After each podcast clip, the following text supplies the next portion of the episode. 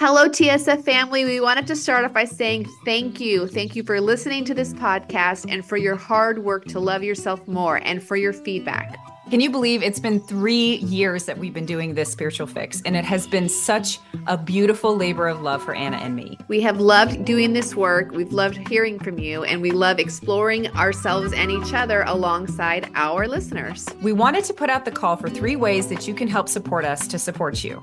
One, we would love you to leave us a review on iTunes or follow us on Spotify. Two, drop us an email and let us know how much the podcast means to you. And three, you can donate monthly or even just once to our PayPal patronage. Every little bit helps, and we are so grateful to those of you who have donated already. Thank you. You help make this podcast possible. Thanks, y'all. You can go to our website, www.thisspiritualfix.com, for information on how to pledge, as well as to email us. Hello, TSF family, and welcome to episode three, season four of This Spiritual Fix. Today we're talking about existential kink and getting off on your resistance.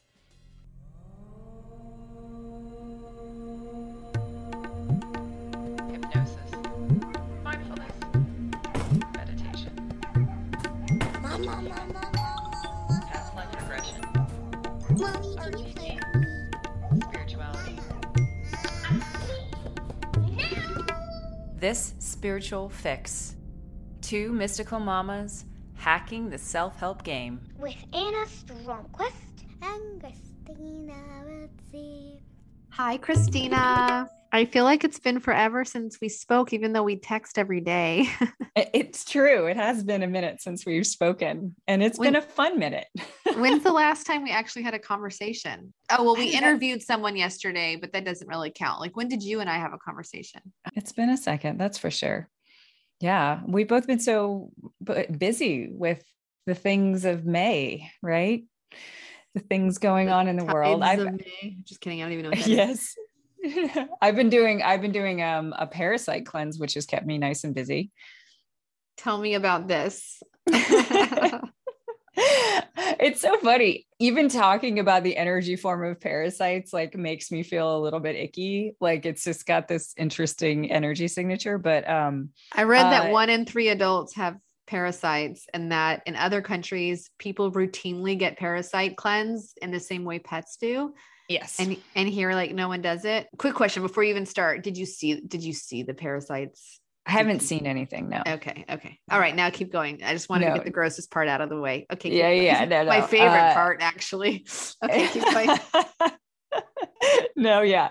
I have not seen anything. Basically, I'm taking this this product that is a mixture of like wormwood and black walnut, and it has some support stuff too. It has clove in it. And the three of those things combined with some support materials are basically really, really good at killing whatever parasites exist in your body. I would actually be surprised if it was only one in three. I would think it would be more. It's probably because. Americans eat so much processed foods. Just kidding. Well, no, because that's what feeds them. That's effectively what feeds Oh. them. That's what, well, that's par- processed foods, sugar, a lot of dairy will do that. There's all that kind of stuff will naturally feed parasites in your system. And, you know, when you might want to consider this is if you have a lot of brain fog or if you have a lot of irritability or if you have a lot of you know insomnia they can kind of do all sorts of stuff the one of the things that people say is if you wake up between one and three in the middle of the night then there's a good chance that you may have some parasites that are waking you up at that time um, some people get cyclical they get sick every two to three weeks because that's when the blooms of parasites are coming and i'm not doing this to make everybody paranoid but I, what I'm really saying is it's a very interesting and intense experience. I haven't done one since before I had kids. And what happens when you do it is that you experience called die off, which is when the parasites die, they release like a lot of the metals and toxins into your bloodstream. So you start to feel really shitty. Like I've had a debilitating headache for about three days, and every muscle of my body was sore for the last two days before this. I'm finally starting to like feel the bro- fog lift from my brain and from everything. And it's been pretty amazing because uh, my ADHD is not nearly as bad. And that is making a massive broad statement. I'm literally on day seven of a 17 day cleanse. I'll tell you guys and give you an update maybe a little bit later if I still see those as lasting results. So we are talking about existential kink today, right? Yeah. So, Existential Kink is a book recommended me by a friend who had us on her podcast, Stephanie Joplin. And she was telling me, Have you read this book? You've got to read this book. And it was one of those books that I started listening to it within the first five minutes. I knew that I had to listen to the entire thing right away. It was so, so, so, so good. And it was everything that I was ready to hear and want to hear because I feel like it summarizes everything we want to talk about this season in a way. So I'm really excited to share it. What is it? A philosophy, a technique? What would you? I think it's it? a Or is it philosophy both? and many techniques. I, I feel like it in some ways is tantra and it's some ways Carl Jungian. It's it's kind of everything. I'll just kind of go into it and then you can tell me what you think it is. I don't, Sweet. I, I don't know how to explain it. But so right, before cool. we start, I kind of just want to bring up if you haven't listened to our episode on internal family systems, which is episode 20 of season three, go back and listen to that because it's going to help make a lot of sense of what I'm going to talk about here too. But to summarize that episode, basically, we have many, many different parts inside of us. We all have a narcissistic part. We all have a humiliation wound part and an abandonment wound part and a saintly part and a motherly part and a fatherly part. And we all just have all these different parts inside of us. And the whole point of that episode when we discussed it was there are no bad parts. And this is taking it a step further and saying, not only are there no bad parts, but every single part deserves to experience pleasure in whatever form it wants. So if your humiliation wound gets off on being humiliated, let it. It is not saying to go torture people, but it's saying let's not only acknowledge our parts, but let's celebrate them and let them experience pleasure. That that's kind of it in a nutshell through the IFS cool. lens. So I like that. I like that. That makes a lot of sense. Yeah. So I, I love this quote by Carl Jung, which I have said many a time, and I will say it again. Until you make the unconscious conscious, it will direct your life and you will call it fate.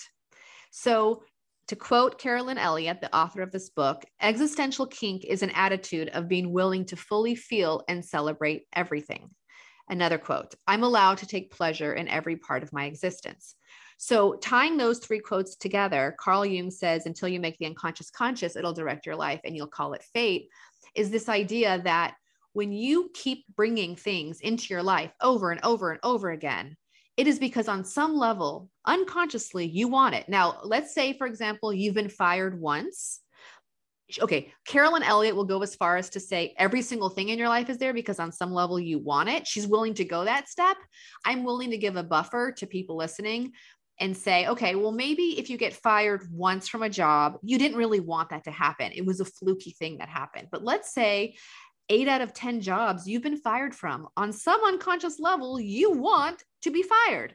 Or let's say that you had one narcissistic asshole boyfriend, let's say, you know, but let's say 15 out of the last 18 guys you dated were narcissists. Okay, that's something you need to look at. Maybe on some level you want it to happen.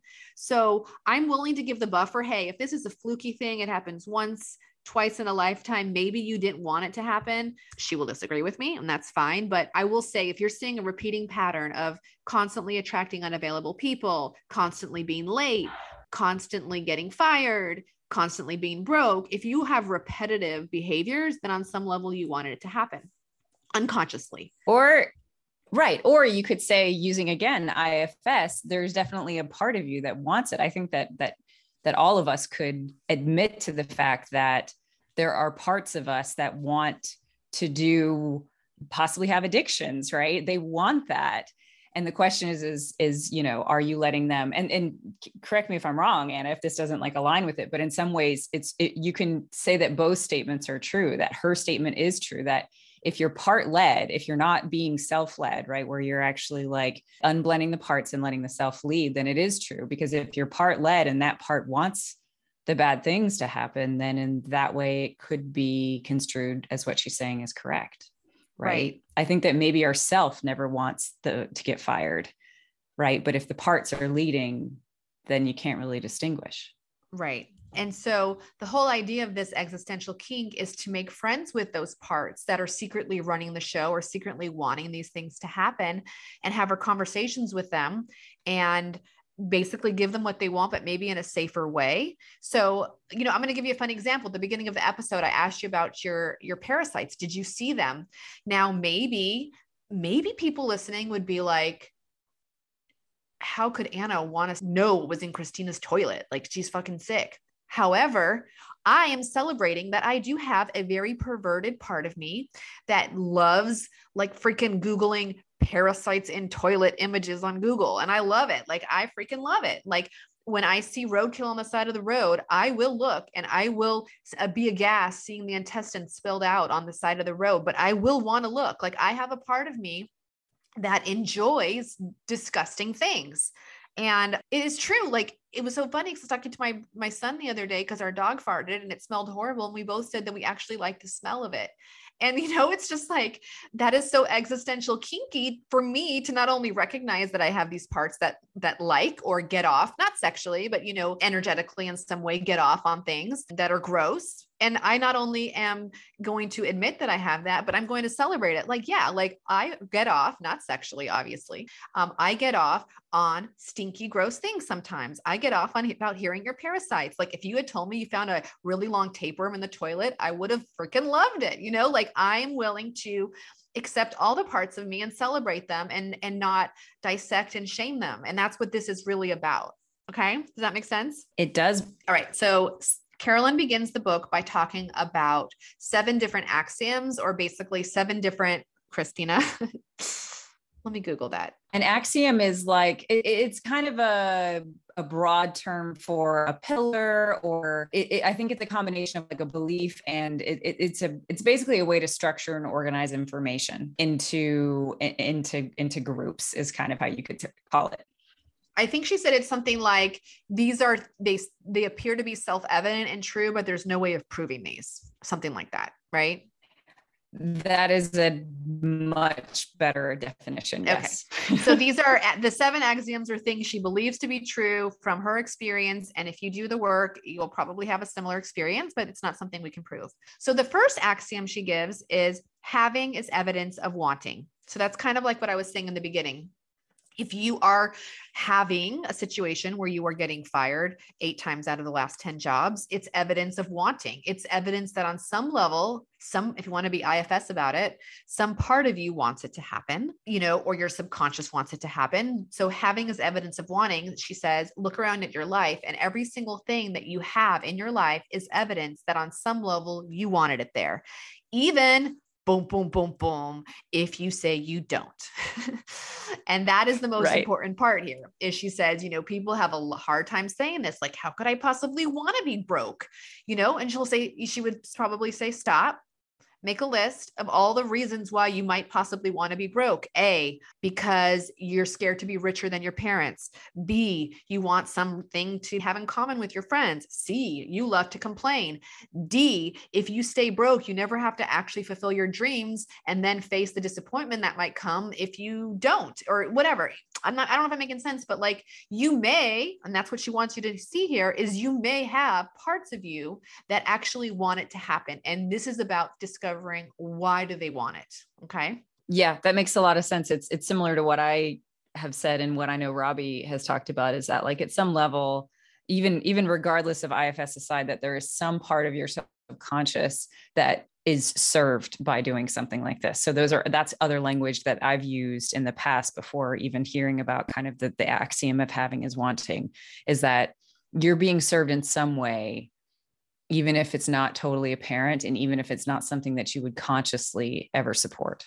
Right. Now, there is a little bit of a conundrum here which could be spiritually bypassy, which is what about needless human suffering, like horrible, horrible, horrible things that happen that no one in the world would ever possibly want. How would you make peace with this idea of having as evidence of wanting if you've experienced a horrible tragedy, right? Right, right. Because if you go down the karma road, then you're like, okay, well, apparently I did that in a past life to somebody else, but that still, I can't remember that. Like maybe my soul remembers that. If you go back to Ainslie MacLeod's episode, maybe my soul remembers that but I certainly don't remember doing anything that has a cause and effect. And and right now it's just pulling me deeper into trauma and it's pulling me deeper into like these bad spaces. So why do I have to experience needless suffering or why do the people I love have to experience needless suffering? It's right. it's a difficult one. That is a right? difficult one. And and let's just say that I don't really feel like I could answer that question. You know, why do these horrible, needless suffering things happen? how how could that be evidence of wanting right but maybe on some level some karmic level some part of you did want it but then then that seems like victim blaming and i don't even want to go there because people experiencing horrible things that's the last thing they want to hear right oh well some part of you wanted this yeah well that's and then that's and that's when you get into this whole other area too where we're quantifying and and creating hierarchies of suffering right? Like there's no doubt that there are things that are worse and better and all those sorts of things. And one of the things that's super common for people to be like is yes i had this terrible experience but it sounds like your experience is so much worse so i can't actually feel bad about what i have right? Which is another form of bypass right? Comparing your suffering to other people is is a is a kind of a form of bypass. So it's like recognizing that you know kind of taking the buddhist approach here and like recognizing that we are all suffering. Yes there are different levels of suffering. And yes on the apparent level of reality like we've talked about before on the apparent level of reality there's action that needs to be taken in order to to bring justice to to the sufferers of needless suffering and things along those lines is absolutely necessary so given that we all have these different levels. And if we can get down to the nugget of, okay, so I had this moment of suffering and I had this moment of experiencing something in the world that felt so needless and it caused so much trauma to me. And I'm so hurt by that. And when I go from there, I can just say, okay, oh, fuck, I don't know. well, here it kind of reminds me of like in the in a course of miracles, they say like one act of suffering is all the same in a sense like in like you stub your toe that yes. stubbing of your toe suffering is is equal in the eyes of the in the eyes of illusion. And yeah so basically that depending on what level of reality you're looking at on the apparent level of reality there is a quantification of suffering. Absolutely even on the subtle levels like even on even within the mind even within the communal mind like the, the collective unconscious on all three of those levels when we are still dealing with the reality as we know it as we experience it with cause and effect and karma and all that kind of stuff like yes there are different levels of suffering and they are totally present. When you get to the level of ultimate truth suffering is suffering is suffering. They're all the same. They don't have any other they don't have a quantity it's it's a binary thing. Did you suffer? Did you not? And the thing is is that being in in those first three levels is always contingent on suffering. So if you can find a mechanism to understand your suffering or to come out of your suffering which is what i feel like existential kink from what i can hear so far anna is saying then that is a mechanism for you to to see and feel as if you have more of a role or more of an ability to to affect your your vision of your own suffering that we all experience. Does that make sense? Yeah. Yes yes. There's a quote by mark twain that says pain is inevitable suffering is optional. So i mean i think that there are situations that are painful right but then yeah we do have the autonomy then to suffer or not suffer. And that's really easy for me to say sitting here in my beautiful home with my healthy children and my food in the oven, you know, that's really easy for me to say. And and I know that it's not the easiest for everyone to say, you know, pain yeah. isn't inevitable, suffering is optional. Like I, I'm in a situation I can eat the WildFit foods. I can help my autonomic nervous system be more regulated. I can do the meditation. And like it's it's true that there are people that they literally do not have the time to listen to this podcast or do self-help work or do shadow work. You know, right. like it's just I don't know if there's an answer to this question, but and I'm even maybe like I'm maybe I'm just going in, around in circles here, and I'm really sorry for our listeners that I don't no, really no. have anything really nice to say here. But I guess the point is, if you're in the mental state that you can recognize that having is evidence of wanting, let's do that. And then if you're in a situation where like you are experiencing a needless needless human suffering you're probably not listening to this podcast in the first place. But yeah, what do you, Christina? Can you add something? Yeah, yeah, uh, yeah. I was I was going to say that you know in a lot of ways it's a koan because it's something that in our level of understanding of the world and the universe we can't understand. We feel compassion for everybody who is suffering or feeling pain around us. We feel compassion for ourselves for when we pay, have pain and feel suffering. And I feel like what is the role of everybody, you know, when they're in a position where they're possibly feeling less pain and suffering is to to do everything they can to to to break people into the world of the ultimate truth right? So it, that's when that's when we all come to a, a point in our journey when we start to serve. Our job is to serve right? And i feel like that's that's kind of where where we go with that. It's not about comparing ourselves or it's not whatever. It's like it's about recognizing where we are. It's about recognizing that maybe we've gone through those lessons maybe right. we haven't. It's all we're all on the x-axis y'all. We're all kind of sitting in the same place. There's no hierarchy between us right? And so the only thing we can do is if we can use having is wanting as the mechanism that helps us to, to transcend our suffering then that will help every other person around yeah, us. Yeah, let's not, not, use it as a tool to wield differences yeah, and to like, try and create a say, oh, hierarchy oh, of spirituality. Yeah. That's not what it's about at all. Yeah, right? they're like, suffering. Oh, well, having is evidence of wanting. That's her fault because uh, one of her parts wanted that. That is not at all what I want to say. You know. Yeah, is- yeah. You and I are are in a position right now in this 2022 where we are one lifetime ago maybe every single one of our listeners was our teacher right? You know it's it's all it's all relative and whatever can help us transcend is is a worthwhile tool. Yeah. All right.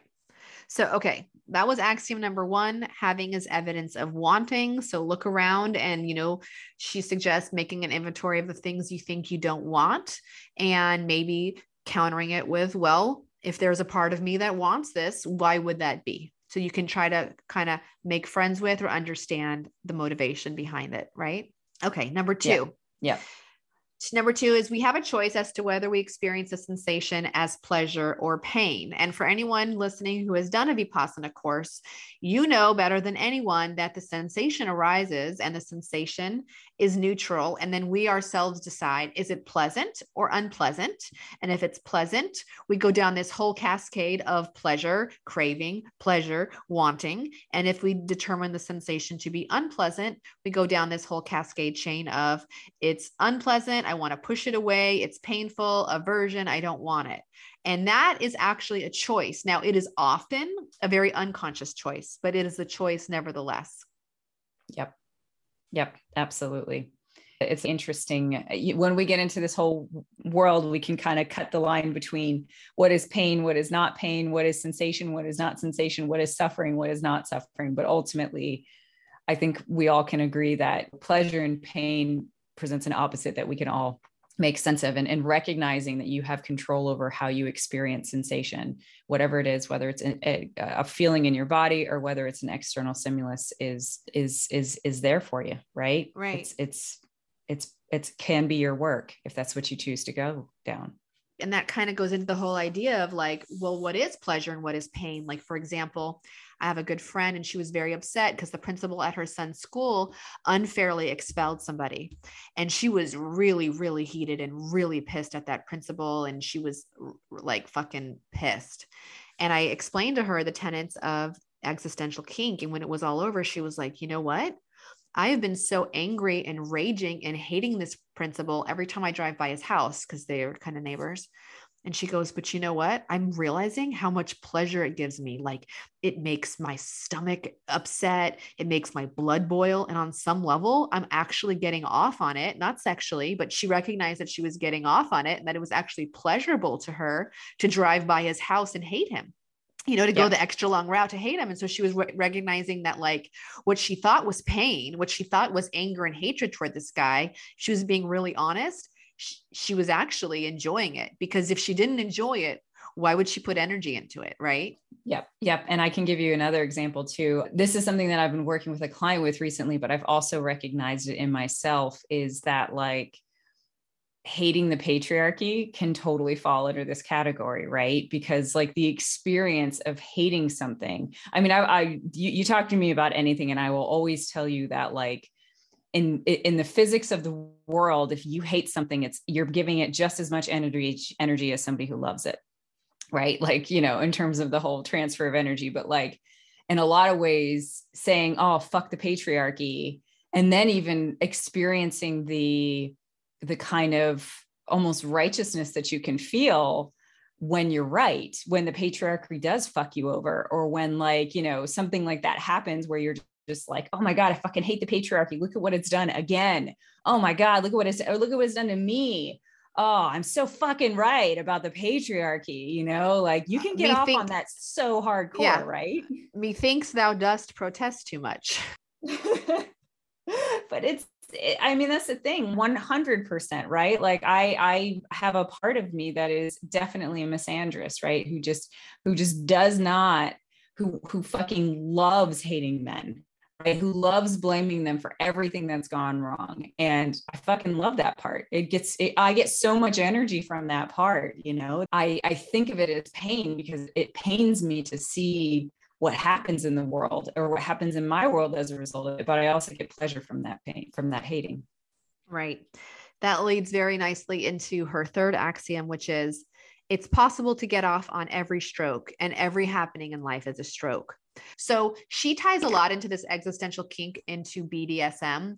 And she says that you can sexualize everything. Now, you might not necessarily be a very sexual person and might not want to like you know, make that traffic jam sexual in your mind. But the idea is you can get off and it doesn't have to be sexual. Like when I'm using this terminology, get off, it doesn't have to be sexual, but you can get off on everything. And so her proposition is, you know, just like my friend who was driving past the neighbor's house to hate on him, just in her car, you know, she's not like throwing eggs or anything, but just to recognize that like she's getting off, like that's fueling something that's charging her. It's making her blood boil. And as much as she could stay, I hate it, I hate it, I hate it, I hate him, I hate him, I hate him, she recognized that she's getting off on it. Maybe not sexually, but she is uh, something's getting off on that. So then she gets to look deeper, you know, what part is getting off on that. And it's really interesting because the author talks about how when she recognized that she was broke she's being really honest, she would feel electricity in her clitoris. Or like when she would pay attention really carefully to her body, when she would be doing things that really heated and made her upset, she would notice a lot of electricity in her vagina or in her root chakra area. So, you know, pay attention to your body. Like you might be all pissed off, but notice are your genitals getting aroused? Is there more blood flow in your genitals? Like, are you getting are you getting turned on? Maybe maybe not sexually but maybe that root chakra that life flow of energy is being turned on. Let's not judge it. Yeah. Yeah awesome. Okay.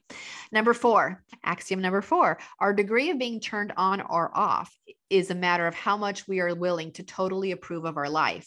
So she says like a lot of us a lot a lot a lot of us and this is a lot to do with the father wound believe that we need to be saintly, we need to be good. We were taught the 10 commandments. We were told to be good little boys and good little girls and we have in our mind that like you know the part of me that likes the smell of my dog's farts is bad or you know the part of me that wants to look in christina's toilet at her parasites is disgusting and i shouldn't share that with anyone and you know there's a part of me that gets off on having student loan debt and i shouldn't you know i should not be in debt and like all these different things like how much am I willing to approve of all of my quote unquote naughty parts? Like, are they even naughty?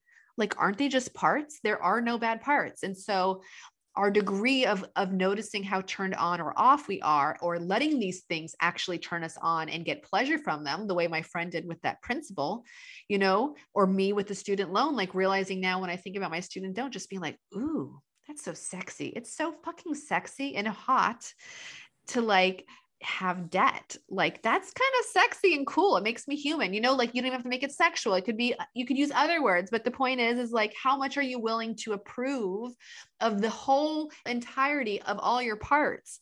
And you know, if you keep saying, "Well, no, no, no, no, no, I got to be a good girl," or "Oh, I only like missionary style sex," or "I only like food that tastes good," or "I only like smells that smell good." Like if you only want to do the good thing, and you're not letting the other parts in, that's going to really stagnate your ability to be turned on. Does that make sense?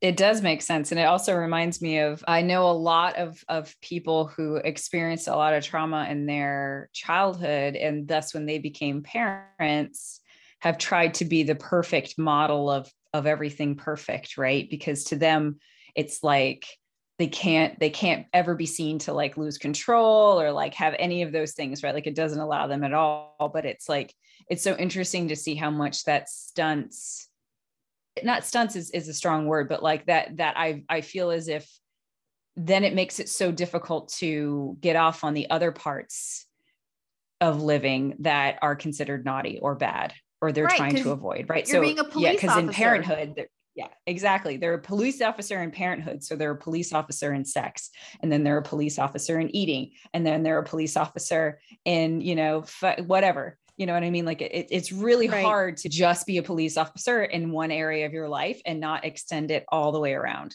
Right. If you're going to be judgmental of one area, you're probably going to ju- be judgmental of a lot. So the Yes. idea is let's be more accepting and uh, loving of all our parts, right? Yep. Okay, axiom number five. I love this one. Desire evolves through fulfillment, not denial or repression. Okay, so what does this mean? Desire evolves through fulfillment, not denial or repression. So, what she's saying is if you let your desires be fulfilled, then it will lead to another desire, and then another desire, and then another desire. So, like, you know, an- a, a, silly example would be like, I'm going to make this up is like, let's say I really, really want this bicycle. Well, I earn a lot of money and I get the bicycle. And then a couple years later, I realize I want this car. So I work really, really hard. I get that car. And then a couple years later, I'm like, I want a bigger car. So I go and get the bigger car. Right. And then eventually I get like a BMW or whatever, you know, it's like, or maybe I decide that I don't even want a car. You know, the point is, is like my desire is going to evolve as I fulfill my needs and desires. Right. But if I repress them, the desire will not evolve. So, for example, if I want that bike and I never let myself get the bike because I tell myself, you should have a bike. You know, bikes are for boys. I don't know. I'm, I'm making this up. Like, you know, bikes, bikes are for dirty people. You know, bi- bikes are for atheists. I don't know. I'm or it's this up. not safe to ride a bike It's not safe to whatever. I it's come up not with safe to yeah, I come up with some bullshit reason to repress myself from having a bike, then I'm only going to spend the rest of my life wanting the bike, or I might get really perverted and I might start even getting like a weird kink about bikes. And like, I mm. feel like in some ways, this has a lot to do with the clergy who have to be celibate. Like, they are not able to fulfill their desire for sex and they repress, and then the repression becomes more perverted and they become child abusers. You know, like, I mean, that's a that's like kind of going an extra step here. But the point is, if you let your desires be fulfilled, they will then evolve. Versus when you deny your desires, they're just going to make you tighter, like wound up tighter, and have more kinks and more weird shit. Right? I so I have a perfect example of this. Satyen and Suzanne do a exercise. What they'll do is they'll talk about they'll be like, "What is your desire?" And so you're supposed to state your desire, and then they said, "What's higher than that? What's greater than that? What's more fulfilling than that?" Right? And and this is like the way that the sensuous way that Suzanne talks. I can just hear a voice in my head, and then and then you have to think of something that's more sensuous, that's more fulfilling, that's higher than that original desire right? And then you just keep going. You keep going until you get to fucking nothingness right? Like that's how far you go. And it, and one of the things that that Satyen and Suzanne do a lot is is they recognize that the mind is so powerful in it in like if you do the exercise in your mind it's the same as as doing it on earth. So you don't have to actualize it on earth. You can just experience it in your mind which is probably slightly different than what you're saying Anna but it reminds me of the same thing that like by going through that evolution in your own mind then eventually it can it can become anything right it can become nothingness or everythingness or whatever you want or oneness or whatever it is right and like that's the evolution Yes, I love that. Yeah, I've done that with her and it's a great one. You just think of what you want and you imagine it being fulfilled and then you take it the next step. I love it. yep yep All right. Her sixth axiom in the book is shame is the magic killer. So she says that shame is the magic killer. So if we want to think about this in terms of the chakras, the humiliation wound sits in the first chakra. So if you are you are experiencing humiliation, you're basically putting a padlock on that chakra to not bring in energy from the earth. You're not you're not bringing energy up into the body. Let's you're you're stagnating the flow of life, flow of energy. Let's say you don't want to go that level of of talking about chakras. Well, shame is the thing that is going to completely cock block you. Not just cock block you from cock, but cock block you from getting off on all that life has to offer, right? Christina, can you could you kind of like help me here? Yeah, absolutely, man. Because I totally like if you were to think of okay, so whatever you want to, whatever system you want to use, the the the base of the tailbone is is the source of i mean it's the bottom of your nervous system right and so like and if shame is sitting in that bottom space and like you said maybe maybe we don't even need a physical comparison but basically shame is one of the most base experiences of of blockage of energy that we can have right? Because it goes fundamentally to the core of i am not worthy to be here right? I should be ashamed of my existence. I should be ashamed of some way that i'm appearing in the world right? Ashamed being like I, I want to disappear or i want to not be here. I want to you know or punish myself for being present. So it really is when you know we talked about that when we talked about the humiliation and the primal wounds right? About you know there's a reason that it's the shadow chakra of the of the root chakra and there's a reason that it is so deep that every i mean for a lot of people it's kind of the deepest one. They may not even realize that they have it. It just makes perfect sense. Whether you're talking about kundalini and you're talking about humiliation sitting in the bottom of that spine not allowing you to ascend into the higher chakras whatever you want to call it, it, it is it is a really really deep truth to recognize shame in your life and to and to re and to push energy through it and and kind of bring everything into the light all parts of you. Right. I love it. Okay. Number seven, her final axiom is that the truth is sensational. Her quote is The paradox is that once you fully commit to being who you already are, having what you already have, and hugely celebrating it, you become a masterful practical magician, a force of nature capable of shifting circumstances very easily. So, you know, she talks a little bit about manifestation stuff and how basically, like, you can manifest things better when you're unstuck meaning that if you have these parts of you, for example, she talked about that she came into all of this understanding of existential kink when she was broke. And she came to understand that there was a part of her that was really getting off on being broke. And there was a part of her that took great pleasure in feeling inferior and humiliated to her clients by asking for a low price. And like she was a coach and she was like, how could I possibly ever ask a thousand dollars per coaching session, which was what other people were offering that were in her same line, her same field field and she came to understand that if she was not so tied up in in the shame and she could actually recognize how much she enjoyed being broke and how much she enjoyed the pleasure of being humiliated and less than her clients if she could enjoy that she was no longer enslaved to it and by not being enslaved to it anymore she then had a choice right it's like what they always say is like nothing is either good or bad but stuck is stuck so if you're not recognizing how these unconscious parts of you are are wanting these things then you can be stuck. And it's not just a question of, okay, well, I'm going to pretend to be okay with being broke, or I'm going to celebrate being broke because I want to be rich, right? Like, you know, she says you can do, you can use this to manifest stuff, but it's also in seeing the pleasure and getting off on being broke and and letting that part of you that enjoys it enjoy it you know? Does that make sense? So it kind of makes sense. Can you explain like how then i mean because i can kind of understand it from an ifs perspective but i'm curious from her perspective of like so if you celebrate uh, in in some ways it's not about changing reality right? Like it, it, like would you use this as a manifesting tool to be like hey i really want to be rich so i'm going to celebrate being poor you're saying it's not like that right well, she's saying that if you if you're doing it for just that reason, it's like having a fake orgasm. She okay. says she okay. really wants you to fall into the whole sticky, guilty pleasure, the BDSM kind of pleasure of getting off on these things that you hate and recognizing the parts of you that actually enjoy them.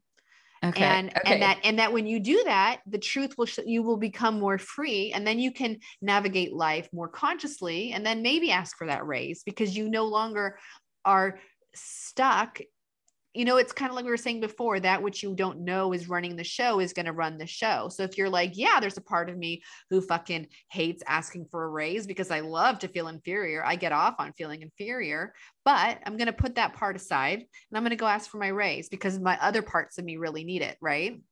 Like yeah. that's that's a, that's a, that's one approach you could have, but she doesn't want you to fake it. You know, she doesn't want you to buy do any kind of bypass and fake the orgasm. She wants you to feel the orgasmic pleasure of getting off on being afraid of your boss to ask for a raise.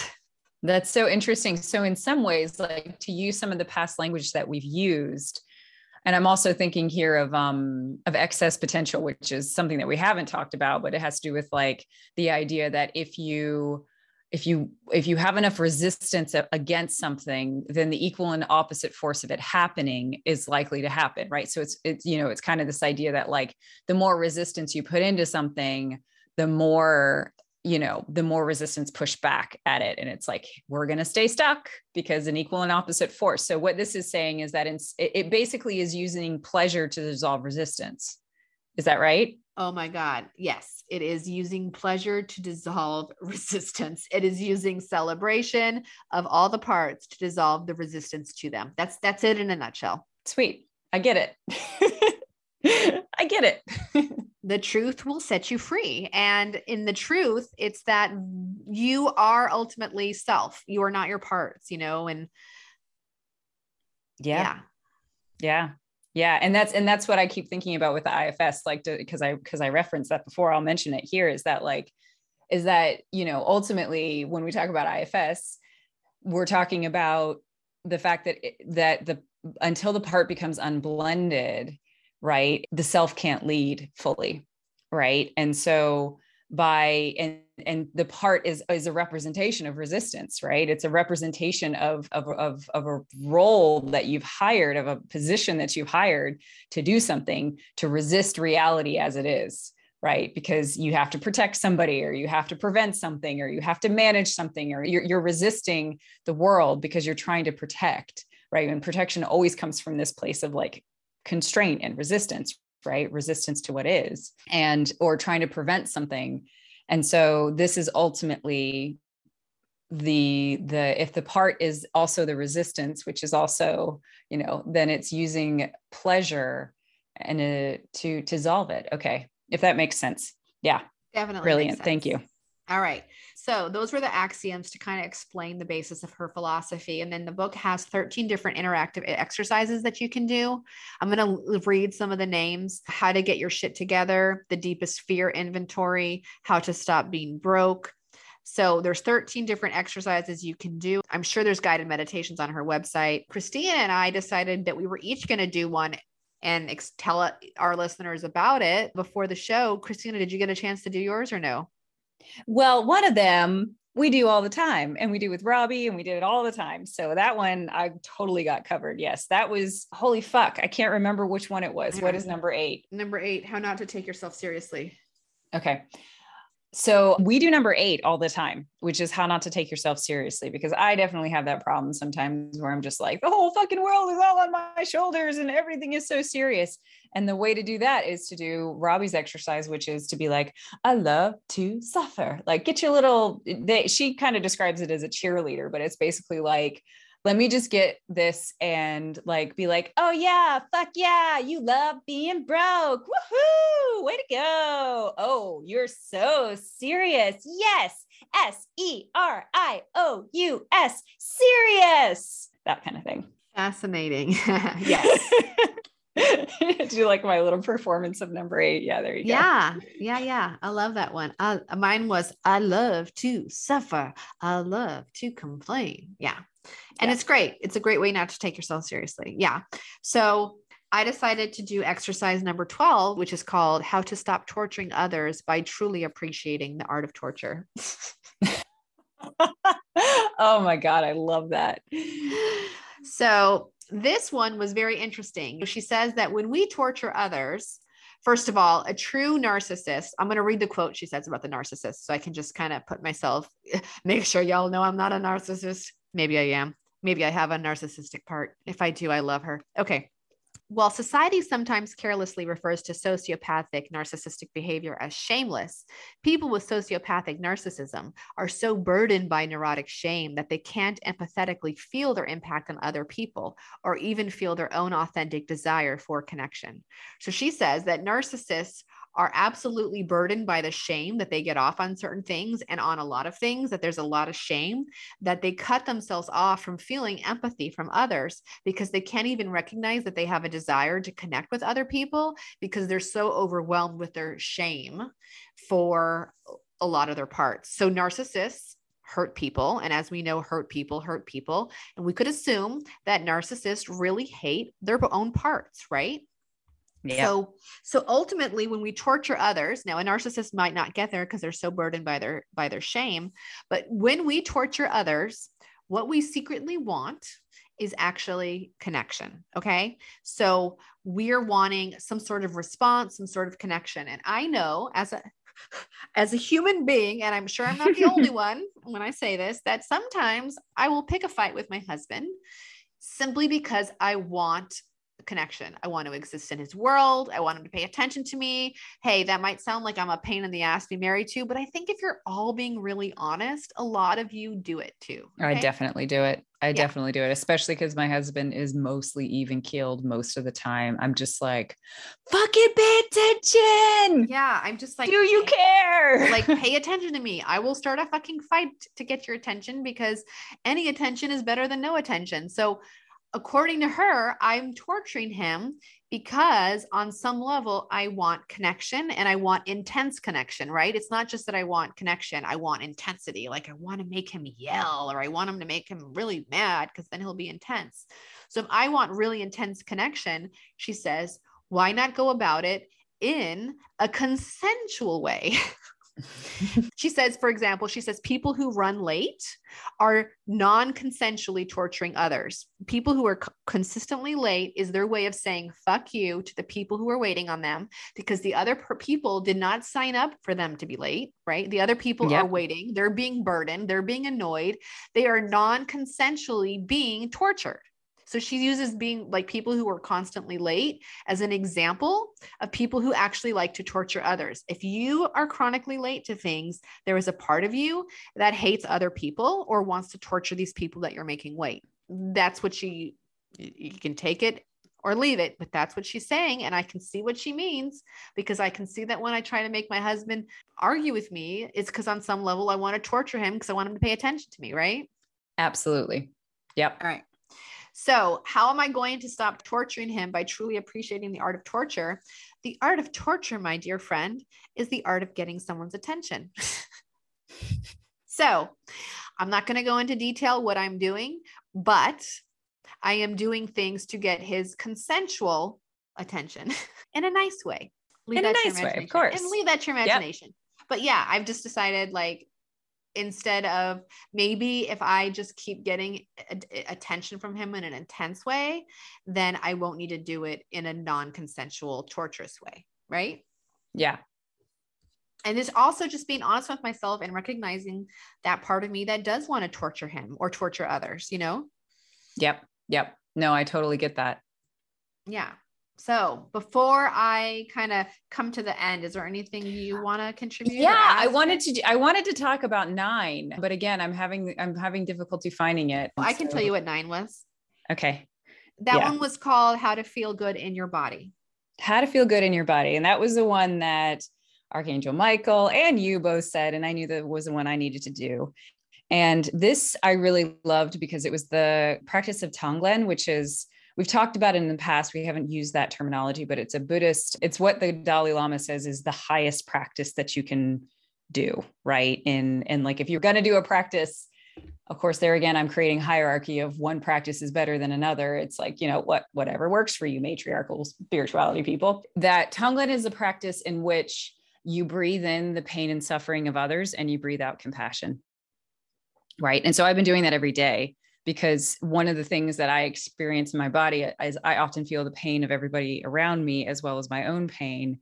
And it makes me not want to be in my body. It makes me want to jump out of my body. So, this is a practice of di- dissolving the resistance to pain by taking in more pain, right? By taking in more pain and breathing it out as compassion. And I can tell you, oh my God, it is such a fucking powerful process. Like, it is such the practice is just amazing. Like I just, I don't know, like I just imagine breathing it all in. And it's so funny because I have so much resistance because a lot of my training has taught me how to effectively uh, route energy through my body like especially with people i work with to not necessarily take on the energy of other people right to basically to release do a release like you know do whatever like route it through my heart chakra but not into my heart chakra or through my my chittakash which is a chakra a smaller chakra on the back of your head or just above your head, you know. And so it's interesting because when I do it, I'm like, oh, is there going to be something bad?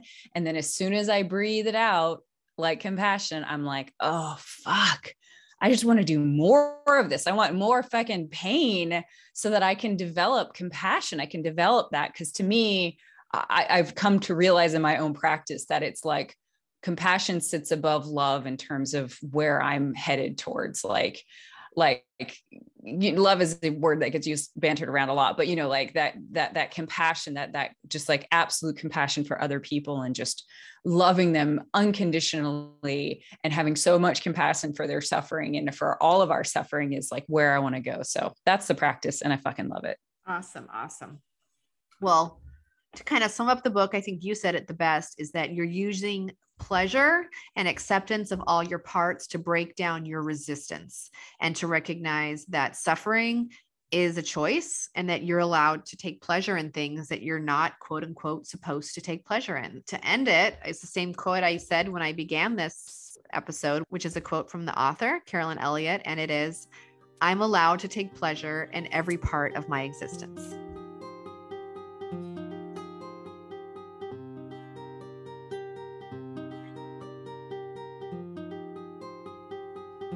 Thank you for listening to this episode of This Spiritual Fix. Please leave us a review on iTunes and follow us on Spotify. We love getting them and it really fuels us. And remember humility, gratitude, acceptance, done. Let me tell you all a riddle. There are four girls and four apples in a basket. Every girl takes an apple, yet one apple remains in the basket. How is this possible? The answer one girl took the basket. She took the last apple while it was in the basket. Sometimes all it takes is a perspective shift. This is my specialty, y'all, and I am opening up two spots in the next two months for dedicated journeyers to work with me to find peace, purpose, and most importantly, perspective. In these journeys, we co create a curriculum that suits your current blocks, goals, and needs, and we use all the tools shadow work, books, fiction, remote viewing, intuition, meditation, guided journeys, energy healing, dreaming techniques you name it, we do it. And all to achieve a commonly held set of objectives. And if you're interested in hearing more, Book a free call with me at www.chriswiltsey.com forward slash discover.